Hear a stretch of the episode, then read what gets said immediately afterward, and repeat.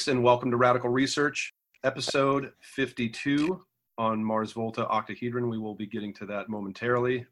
Thanks for joining us for another round of radicality. Is that a word? It is not.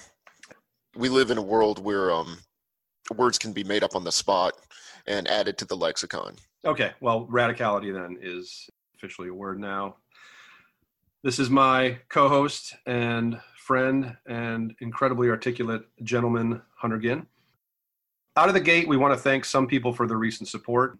This includes Andrew Sather, Oliver Santos Gomez, Henrik Idem Kirka, Michael Knowles, Kyle Lind, Ben Simpkins, and uh, indeed all of you who tune in. We appreciate you more than we can say. Before we get going, Hunter, uh, we have two things to talk about. You had texted me earlier this week saying we need to talk about Epitaph, and I want to talk about Steve Zimmerman.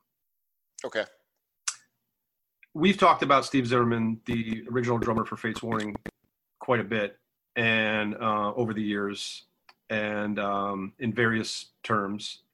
I've always liked him, and I think it's well known that maybe he's not the technical showman that Mark Zonder is, his replacement in Fates Warning. But in my last listen to Awaken the Guardian, which I am starting to think is maybe my favorite metal record of all time, won't surprise anybody that knows me. Um, I think Zimmerman's fantastic on it, and I wouldn't want anybody else on it. And I think he even makes some crafty choices in terms of certain snare hits and cer- certain patterns, uh, certain accents that he uses throughout the album. I really tuned into his playing on this listen more than ever. Just wanted to get your take on him on that album as a drummer. I think he has a very personal style.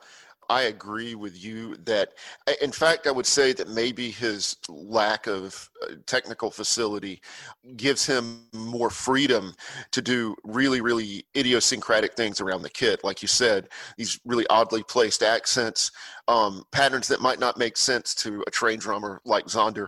Um, and, you know, we keep bringing this up, but like it's it's sort of the the Lars Ulrich scenario. Though I, I, I think we can both agree that Steve Zimmerman's a much more capable drummer than Lars. Oh yeah. But you you wouldn't want to hear anybody else on the. I would not want to hear Mark Zonder on Spectre Within. Yeah, I uh, think Spectre and Awaken. Sorry to, to cut you off, but I'm I'm I'm going to lead you there. I think Spectre and Awaken are these more earthy Fates albums. They're heavy. Mm-hmm. They're they're complex. They're very sophisticated, actually, but they're also very grounded. And I think Zonder uh, is is is a man of fine playing, and this is not what these albums need. They need that really bottom, heavy, thrusting, kind of pounding thing that Zimmerman gives amidst all that complexity that's happening with the guitar riffs and all that. Um, and, and I just think he's crafty. I think he makes crafty choices throughout the album and doesn't get enough credit for it, which is why I bring it up. I agree. And I mean, yeah, Zoller, I mean, Zoller, um, Zonder just has a very, very light touch. I mean, you know, his introduction in the band with part of the machine.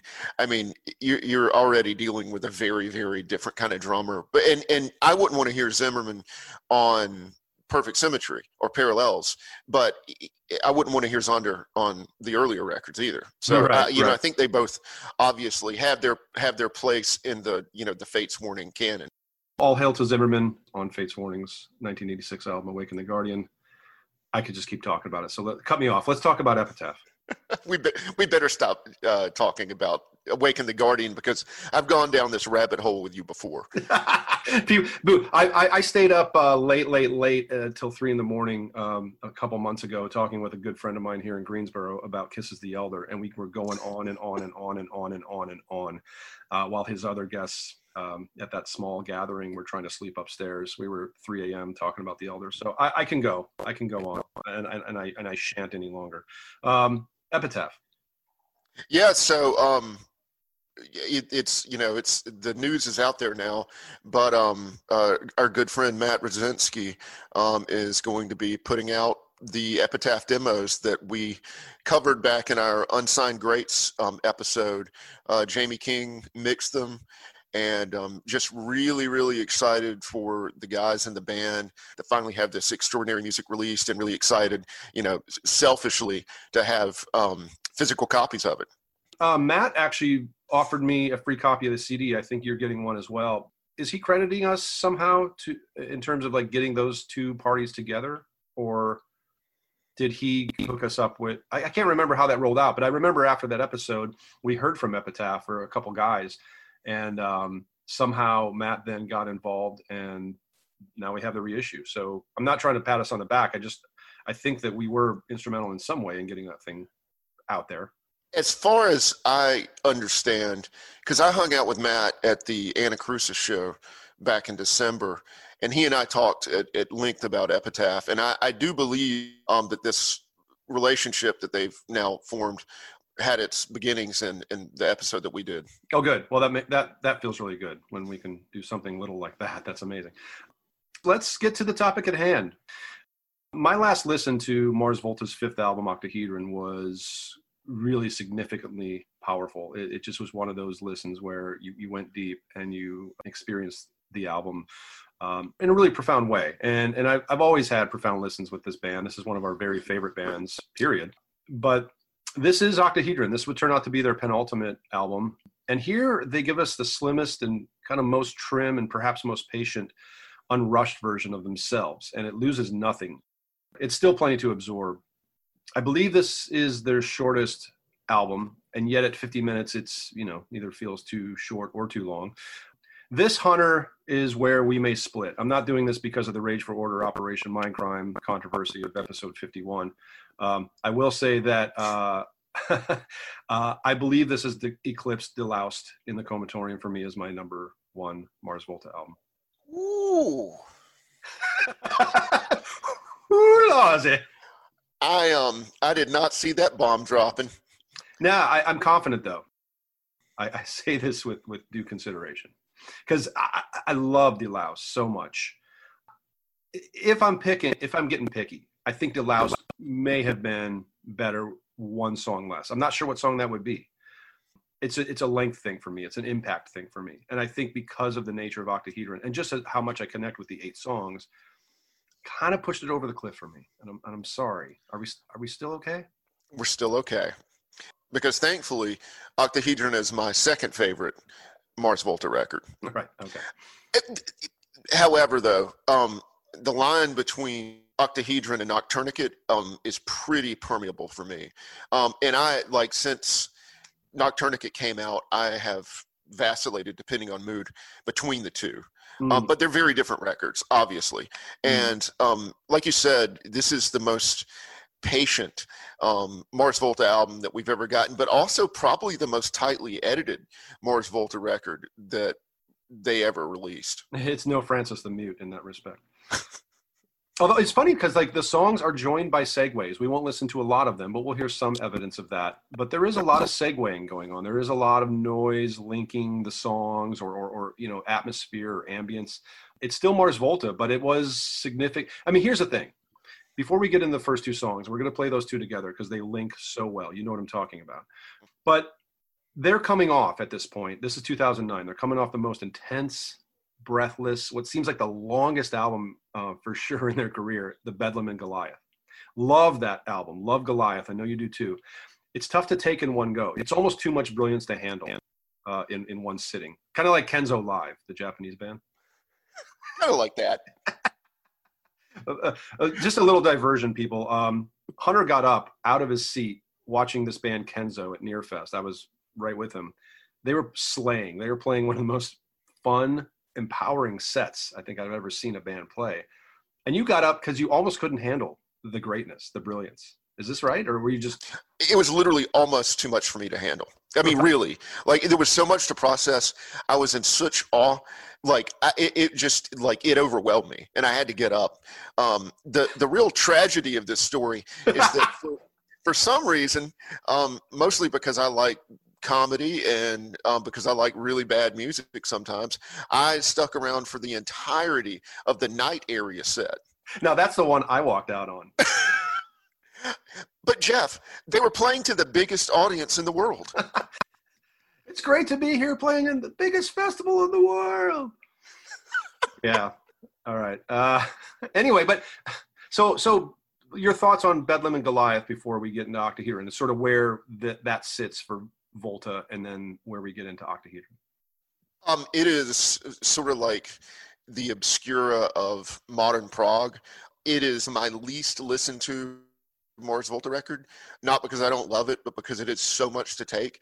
And like you said, there there's just like there's almost too much good stuff, but it's also like almost unremitting in its intensity.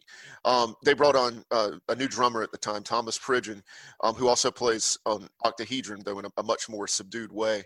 And he, in my opinion, overplays on that record, but it just adds to the mania of it. And uh, mania is a fantastic word for Goliath. But but I, I, can tell you when this album came out in 09, it was a welcome relief. Yeah, definitely. And you know what's funny? Have you read the the interviews or, or the quote or whatever from Cedric uh, Bixler Zavala, the singer? He's he's called this a pop album before. Like people always wanted us to give them them a pop album, so this is that.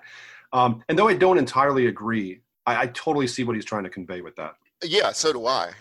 I mean, it, it's just a very, very tightly written record, and it's just, you know, I, I don't think a lot of people. I think a lot, it was misunderstood, um, but it's got as many hooks as any of the other Mars Volta records. It's just delivered in a different way. So, you know, let's jump in. Let's play the end of the first track, Since We've Been Wrong, and then we'll play the beginning of the second track, Teflon this is a real great one-two punch. One of my favorite openings on a Mars Volta record, and I include Teflon as that opening because that's really the where they they start really saluting and, and really taking it to the wall. And we'll discuss Mars Volta and all their intrigue upon our return. There's just one more time.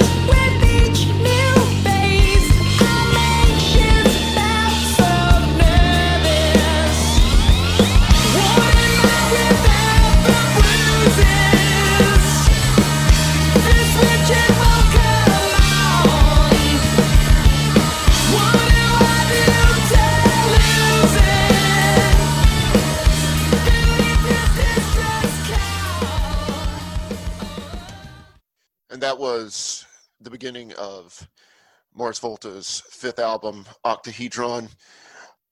The second song there, Teflon, is a top five Mars Volta song for me. Oh yeah, um, me too. Mars Volta is not what I would consider to be an immediate band by any stretch. But the first time I heard that song, I just fell in love with it. And it still has the same impact that it did then. Yeah, same for me. Absolutely the same for me.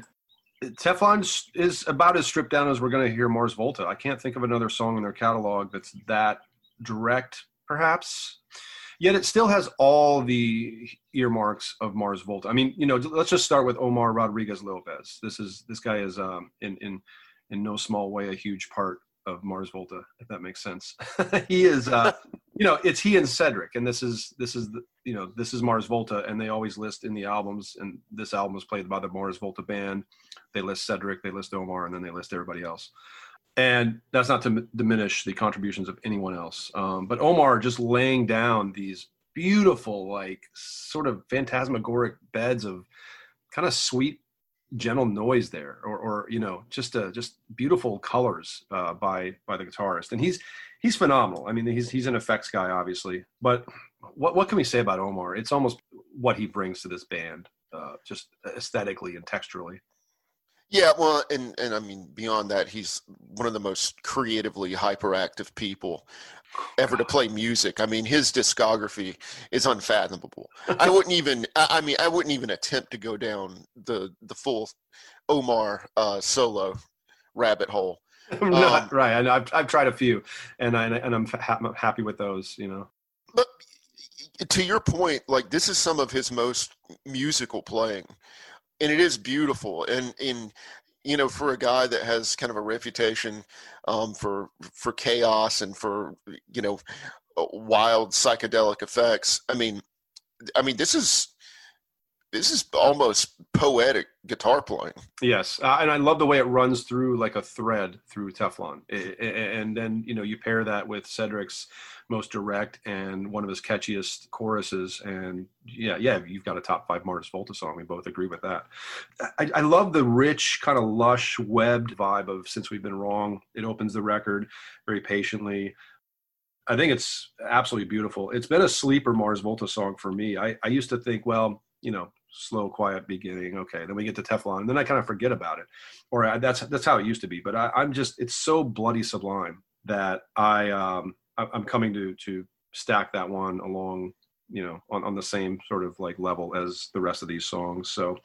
Great opening. Anything to say about since we've been wrong? Yeah, it, it, it does sort of reveal its its riches. Um, um, in a more subtle way than uh, than Teflon. But yeah, it's gorgeous, and I and I, I guess we'll probably this will probably come up over the you know the course of our conversation. But the recording on this album um, is just breathtaking. Yeah, and it's produced by, uh, as usual, uh, Omar, right? Mm-hmm. And then uh, mixed by Rich Costey. And Rich Costey is a mixer of great renown. Yes do, do, we want to list his resume? I mean, I think he's worked with Muse, maybe. Um, uh, he's worked. He, I mean, he's been active since the '90s. Did he do something with Pearl Jam, like in binaural area or Riot Act? Maybe I'm. Maybe that's maybe, maybe I'm. I'm i might I might be wishful thinking because I really like that sweet spot in the middle of their catalog. Mm. But um, anyhow, Rich Costey. What else do you know about him? I, not, I mean, honestly, not a ton. Okay, I'm sure I, if, okay. Yeah, no, I'm, I'm, sure I own a number of records that he has mixed, but um, uh, and maybe we can uh, we can explore that more in the the notes for the show. Our radicality has um, gone down a little bit there. We didn't really radically research him, did we? We did not radically research Rich Costey. Well, we like his work on this album. Let's uh, let's jump to the third song, "Halo of Nembutals." Now, Nembutal is a barbiturate I learned that recently because I just got curious about it. I always thought it was just a, a made up word by Cedric because, you know, the, we're not even going to get in the lyrics of Mars Volta. I, I, just, it's almost unfathomable, impenetrable weirdness and symbolism uh, on a level that I, I, think would take like a year or two of research to really properly uh, unearth. I mean, are you with me there? I don't know that um, that you could really piece through it. I, I don't know how much is nonsense and how much is, you know, deep reference. esoterica. But yeah, yeah. It, that, I mean, that's that's an entirely different study altogether. Yeah, let's listen to Halo of Nembutals. And I want uh, people to know that at the end of the snippet we're going to play, um, we're talking about his lyrics. And uh, I love the line they, they sent in the necrophiliac. Anytime you're sending a necrophiliac to do a job, you, you're, you're in a very strange place. I, I never want to be in a place where necrophiliacs are being sent in. it's safe to say. Halo of Nembutals. Still not enough. What a foul little temptress your daughter's become.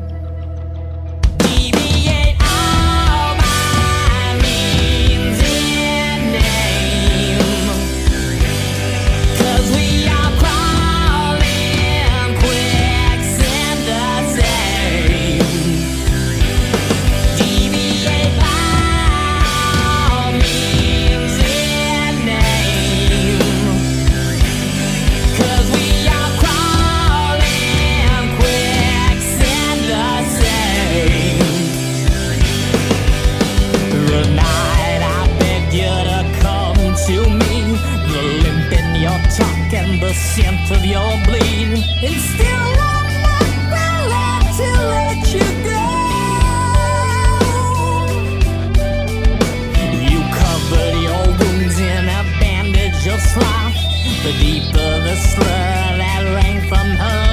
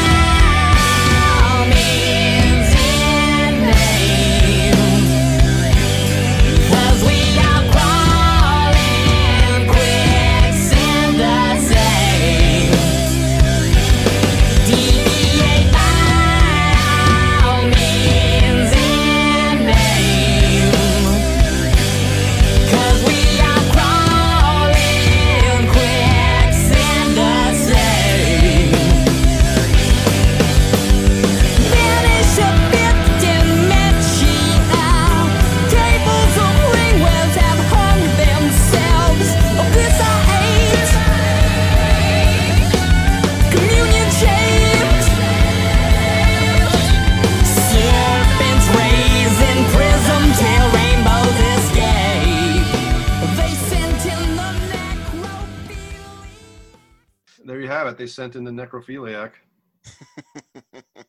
That's what they did. That is so phantasmagoric and just plain pretty. I don't know if I've used the word pretty for anything we've done in 52 episodes, but that is, it's gorgeous. It is, and it, it shows a, a band that is sort of reconciling its own relationship with beauty. Um, I mean, because you get the sense on a number of their albums, you know that that really kind of uh, confrontational, punk edge. Um, but they, I mean, you know, uh, they've never been shy about their influences, and they love a lot of beautiful music, and it's nice to hear them like settle into a place where they're comfortable exploring beauty on their own terms.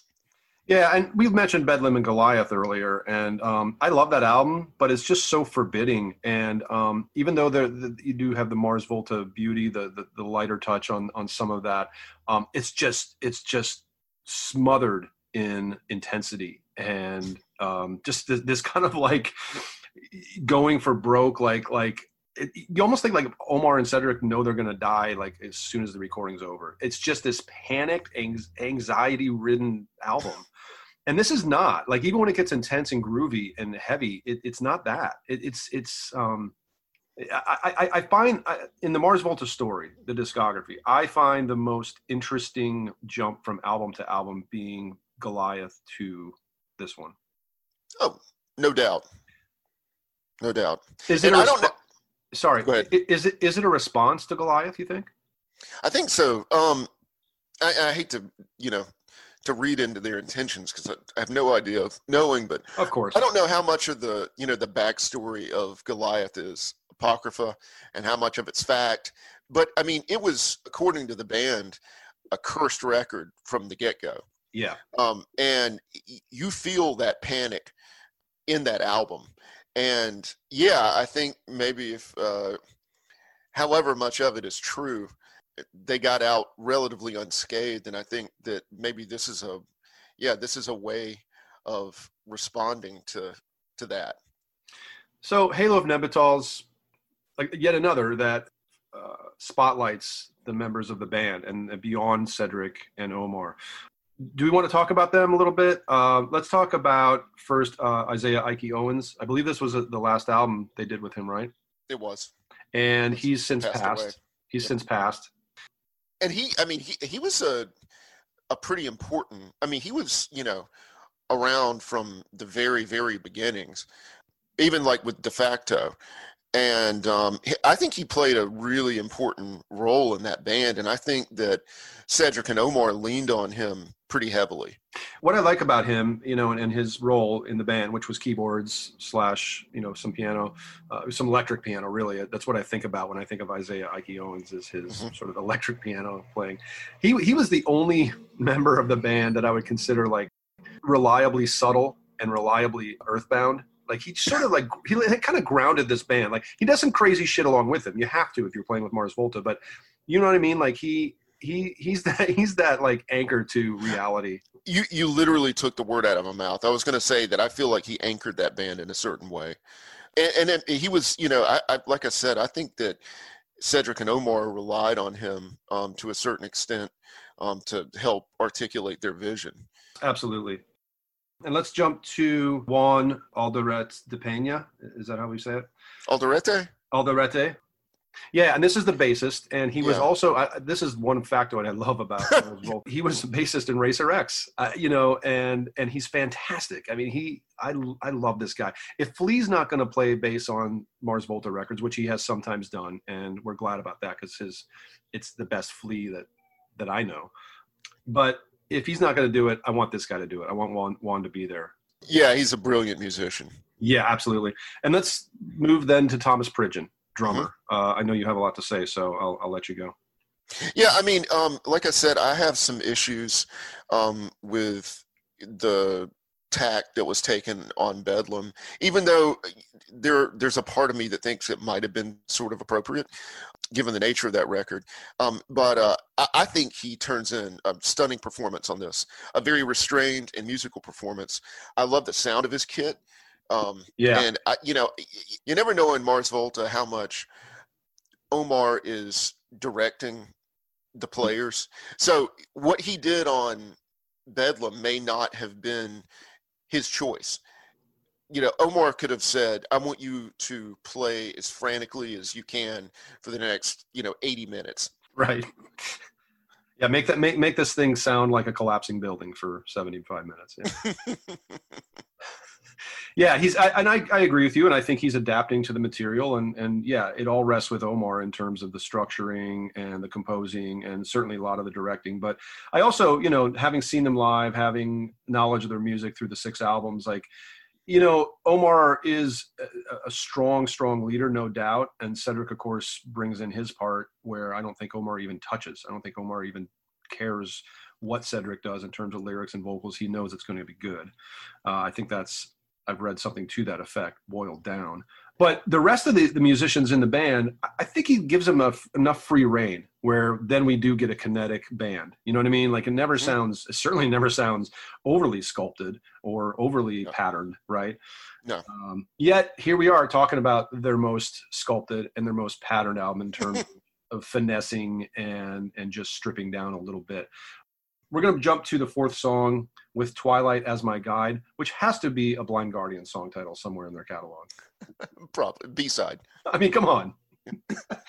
uh, but we do get something a little bit different. This is still Mars Volta. Um, Miss, Mr. Bixler Zavala, Cedric, uh, right here, gorgeousness.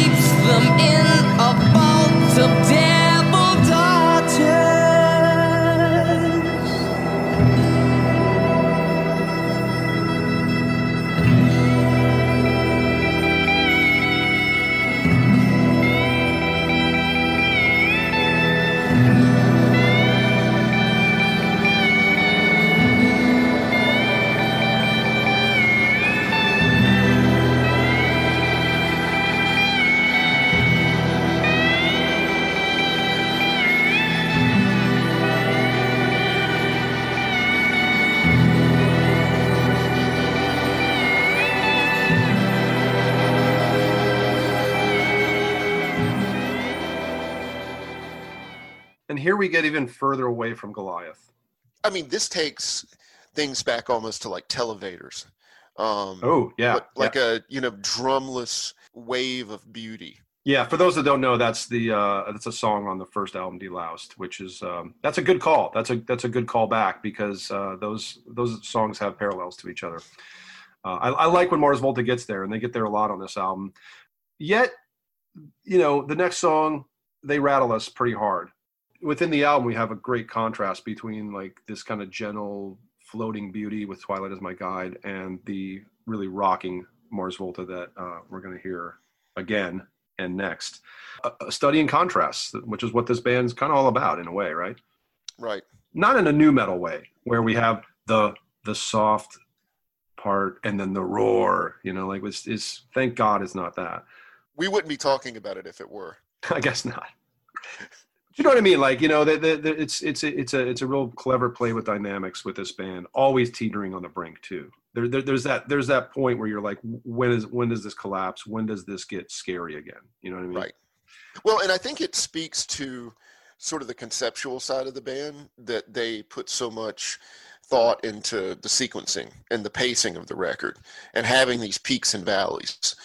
Oh yeah, I mean they're they're you know they're like us. They're old school people who believe in the album experience over anything else uh, in terms of music listening and enjoyment and experiencing from the 60s 70s the, the album experience right this Right. is they're huge into that and you know uh, to that point they have used some some great artists to illustrate uh, their music on, on their album covers and, and their packaging you know the, the the first two were done by storm thorgerson from Hipgnosis Mm. uh, may he rest in peace uh, i mean I, we should it'd be hard to do a show about that guy because it's so visual and we don't do video but um man all, all, all respect and love to storm thorgerson right?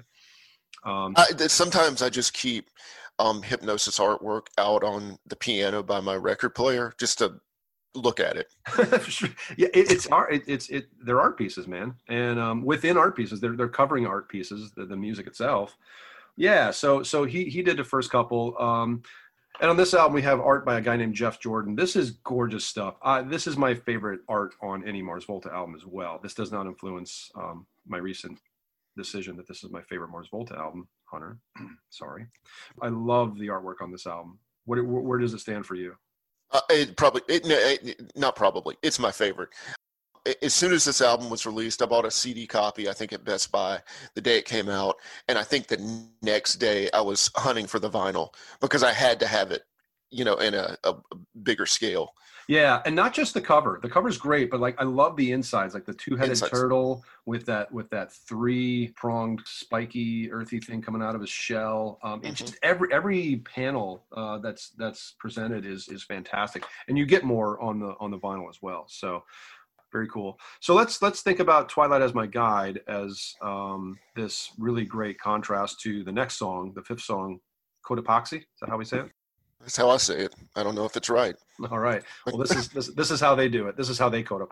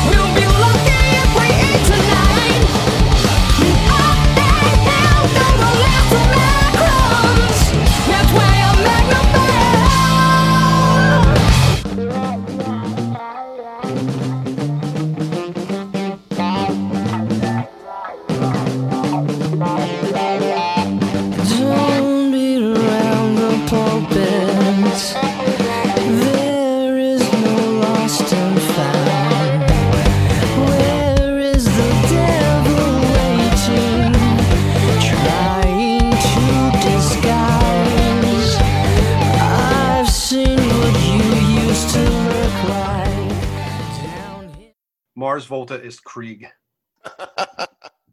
I mean, the, no, seriously, the, the the bloodthirst of of that beginning opening groove. It's it's. I mean, it's scary.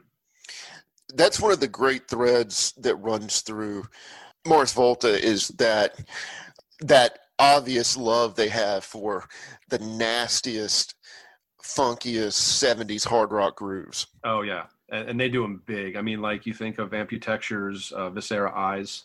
Mm. Yeah, uh, Yeah, I good mean, call. Uh, and there, there are there's there's there's one on every record. There's there's one. I mean, there, if not two, but there's like these standouts. I mean, you know, of the big groove songs that just pound you. Is there one on on uh, Francis the Mute? I, I think in parts. Um, yeah, uh, um, um, God, the second song was L'Via. It- yeah, L'Via.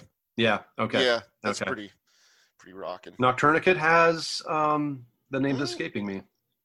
There- Yeah, there's- I know. Yeah, the thing about Noctourniquet though is um, that like the the approach to rhythm on that album. Uh, the, that's the only uh, album with um, Deantoni Parks. Yeah. Um, Thomas Pridgen left after this record, and he he mutates and distorts and warps the rhythms in a way that no other drummer in Mars Volta ever did. So yeah, you do. I think. I mean, it's it's in their DNA, but he handles it in such a different way that it kind of escapes having that just elemental groove to it. Are you ready to jump to the sixth song, or do you have more Yeah. to say about No, Cotopaxi? No, it it speaks for itself.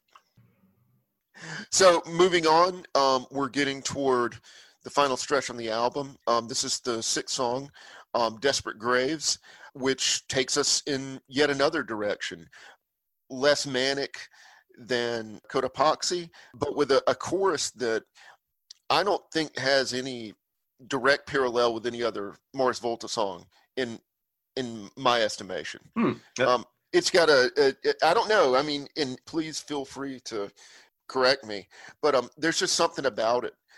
A- again, it's a very direct song. I, I think the part you're talking about, I know it, and it's and I think it's a singular thing. I understand what you're saying. Yep. Uh, they they never twisted anything up quite this way. So here we go, Mhm. Desperate Graves.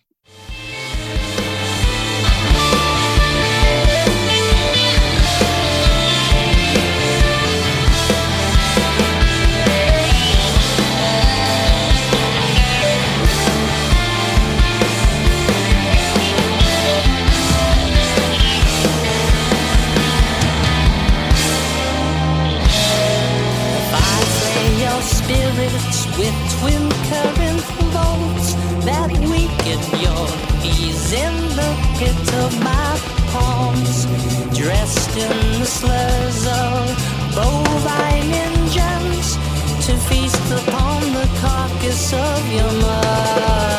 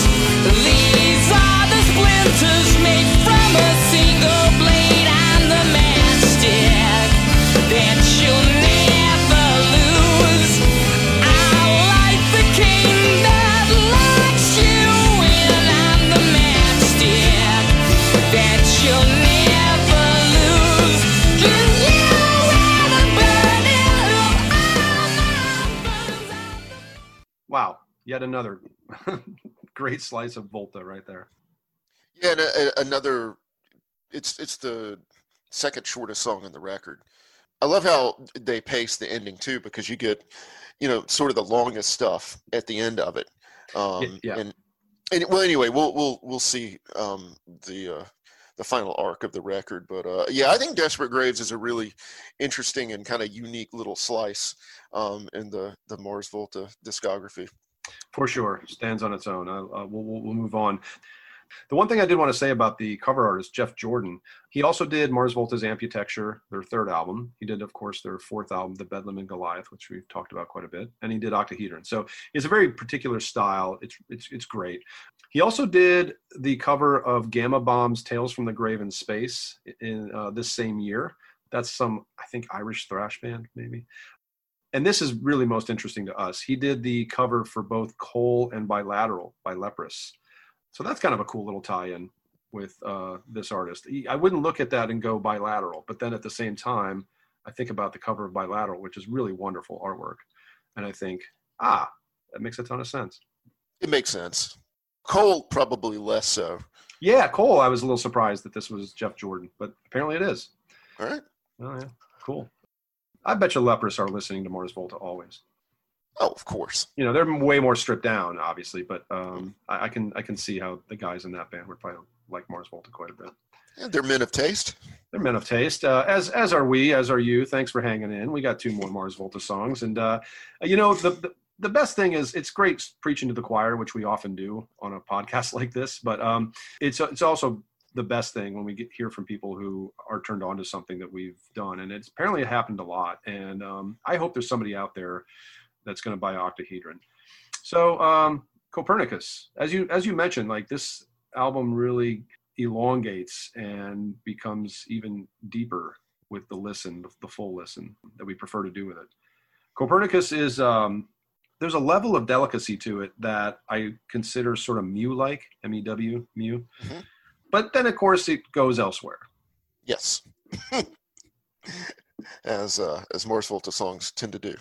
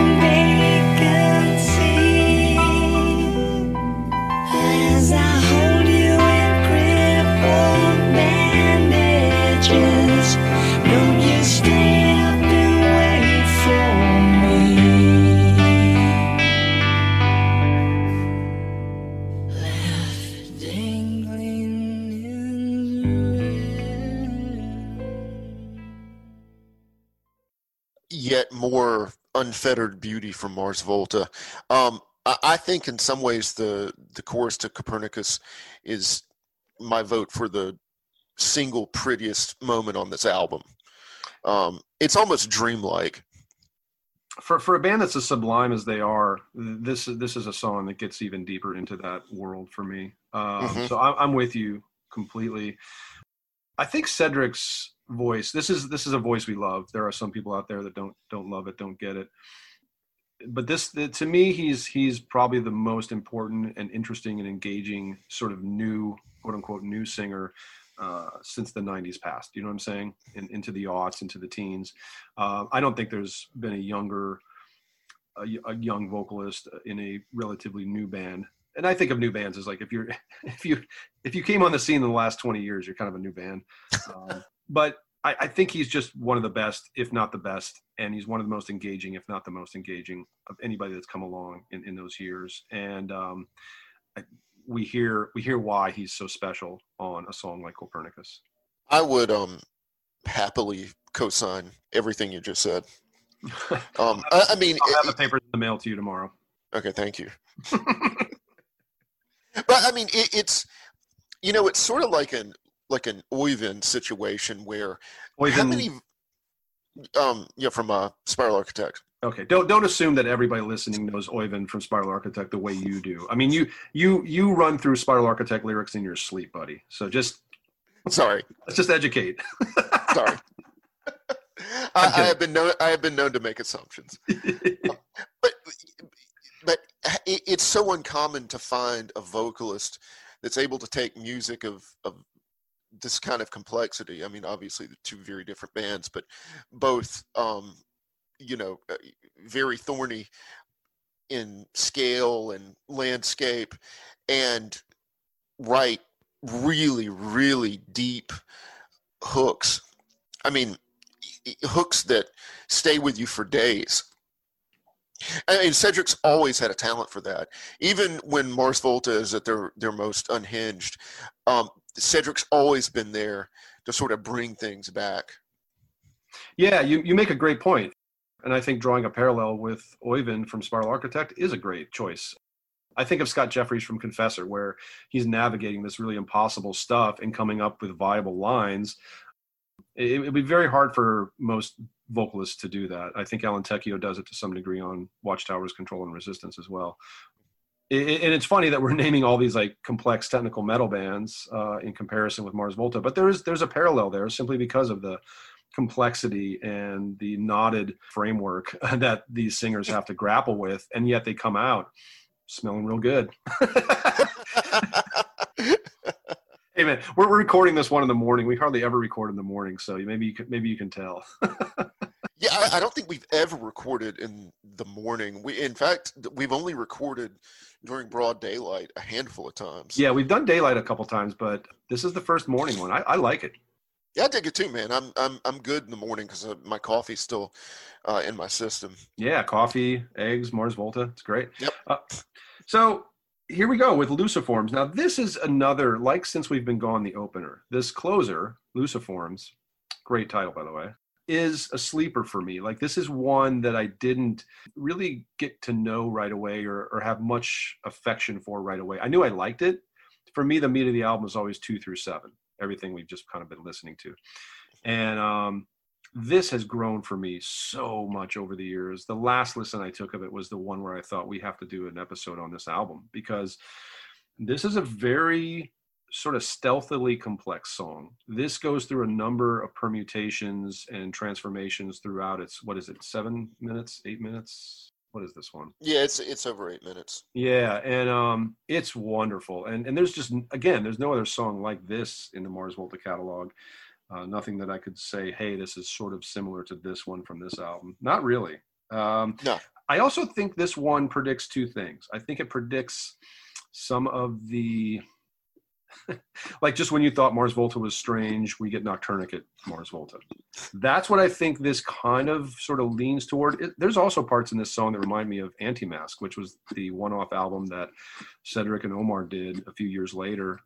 Not entirely successful record creatively, in my opinion, although it has some great moments. And I think parts parts of Luciforms get me there. So probably not foreshadowing on their part intentionally, but um, I'm picking up scenes of futures Cedric and Omar here. What about you? Oh yeah, for sure, for sure. But I mean, you know, that's Cedric and Omar too. I feel like, especially Omar, is always looking for the next thing. I mean, in fact, he started writing um, Octahedron while they were working on Bedlam, and Yeah. then shelved it because you know Bedlam turned out to be such a you know a, a thwarted record. But uh, yeah, I feel like he's always looking at that next step, and I mean, it's kind of like um like vital signs on moving pictures Mm, Oh. yeah, yeah. kind of move it you know it's like they knew where they were going to head next and like they just go ahead and build a bridge It's kind of yeah. Moving the vital signs in on moving pictures is a is a really excellent thing to note. I'm glad you brought that up because this is this is exactly what Luciforms does too. You know, vital signs was like okay, here we are in '81. This is still '81, but this is the one song on the record where this could be '84 for us, and and it Right. indeed, indeed it was. And um, yeah, here we go. Let's uh, let's let's cut the the chatter off. Let's do some Luciforms.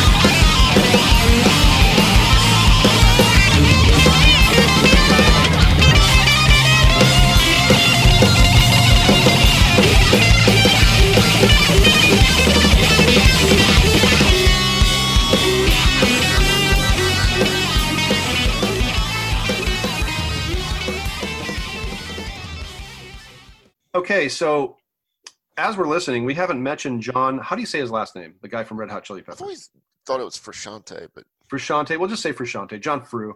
Um, jay, jay Frew. Jay Fru.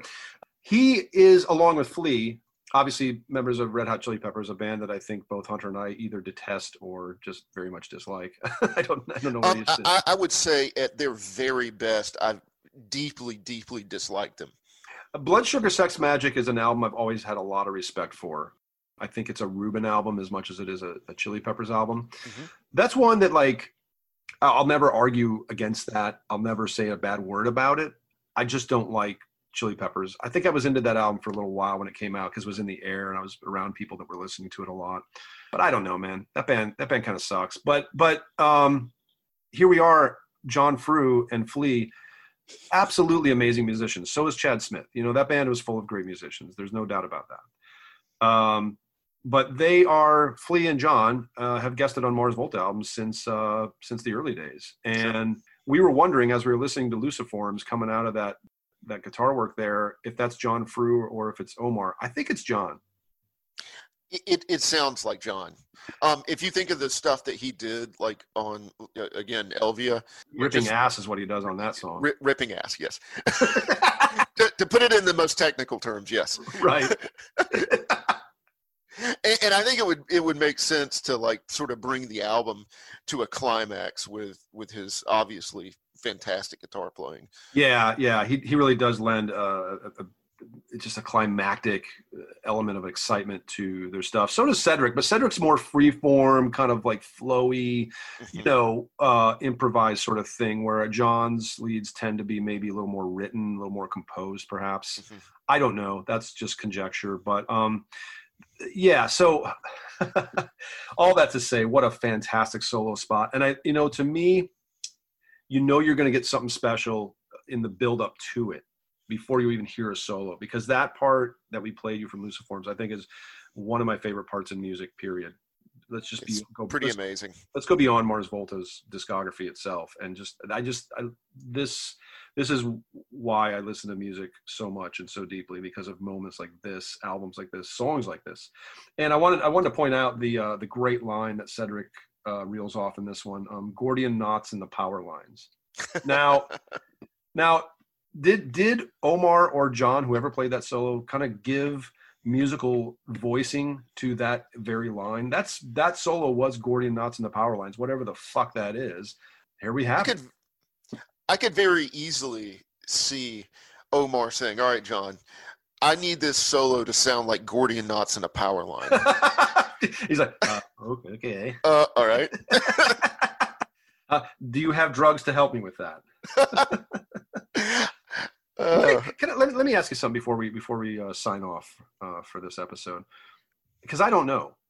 But do you think drugs, drug intake, drug experiences of any kind?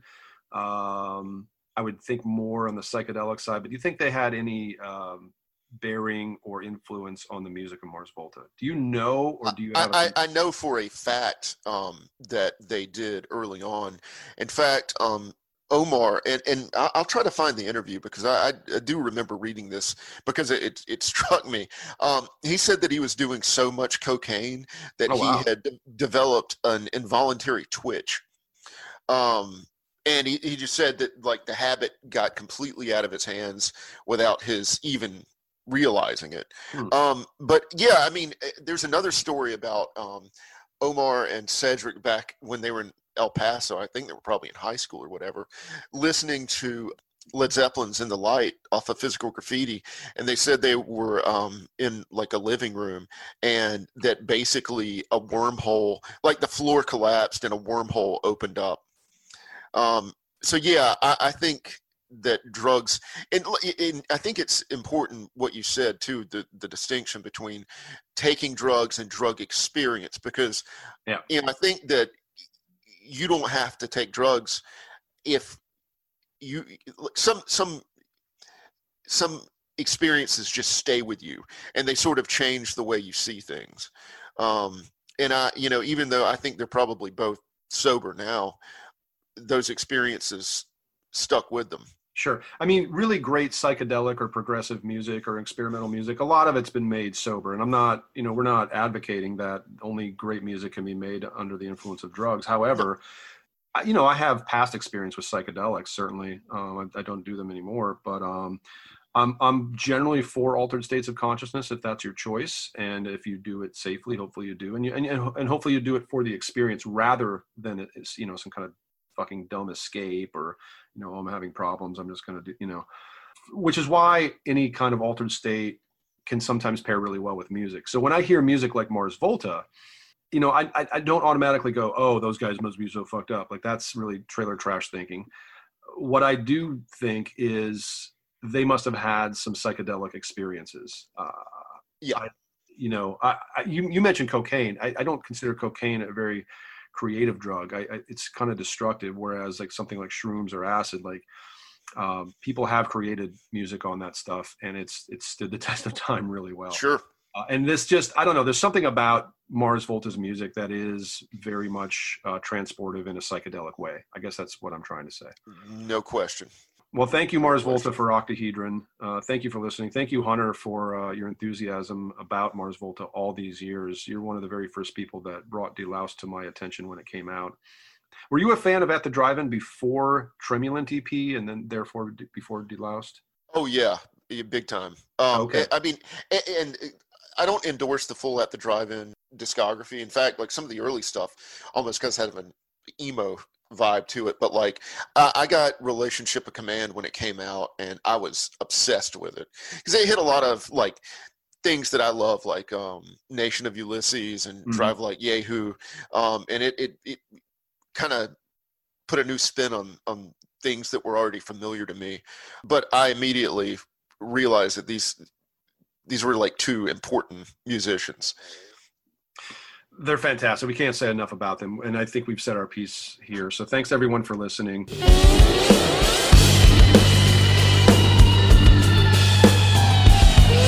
Please visit radicalresearch.org. It's um, becoming a little bit more of a fun site. We've got some some great blogs in there. If you missed it during our hiatus, we posted Hunter's piece on Solefald's Neonism, and I'm, I'm going to guarantee it's one of the most heady pieces of, of writing about a metal album you'll ever read. I, I'm very proud of you for doing that. And um, you know, we're selling a few things on uh, the store that we now have on radicalresearch.org. We are constantly updating playlists. We listen feverishly, and uh, I, you know, you know, Hunter, I want to say something. This is not important, but I probably ingested more music in the last two weeks than I have in my entire life. Because, I, as you know, I went up to see Ken Gold, and you unfortunately could not join me. I got turned on to a lot of music that I was kind of ready for. I was ready for some new prog, some new fusion, mostly stuff from the 70s. Thought I'd mined all that out, and I, I realized that I have not. I'm having a few days alone here at home. It's been very quiet, and I have just been on a tear. I've stopped book writing for a few days. I've stopped everything. I am just literally, I can't get enough. And how do, how is that? How can that happen to a 51 year old who's been so enmeshed in music all his life? because it, it speaks to the enduring power of music um and, and i you know we live in i guess let's just say complicated times. Um and you know we we've all i, I would imagine have experienced life in in ways that we never have before. I think that's pretty much a universal experience through all this. Mm. um, and it just says something that it, through you know any of the the trials any of the changes you know music is just there to to keep us going it's man's greatest contribution and it's i think it's man's for me this man uh my absolute favorite experience in, in life.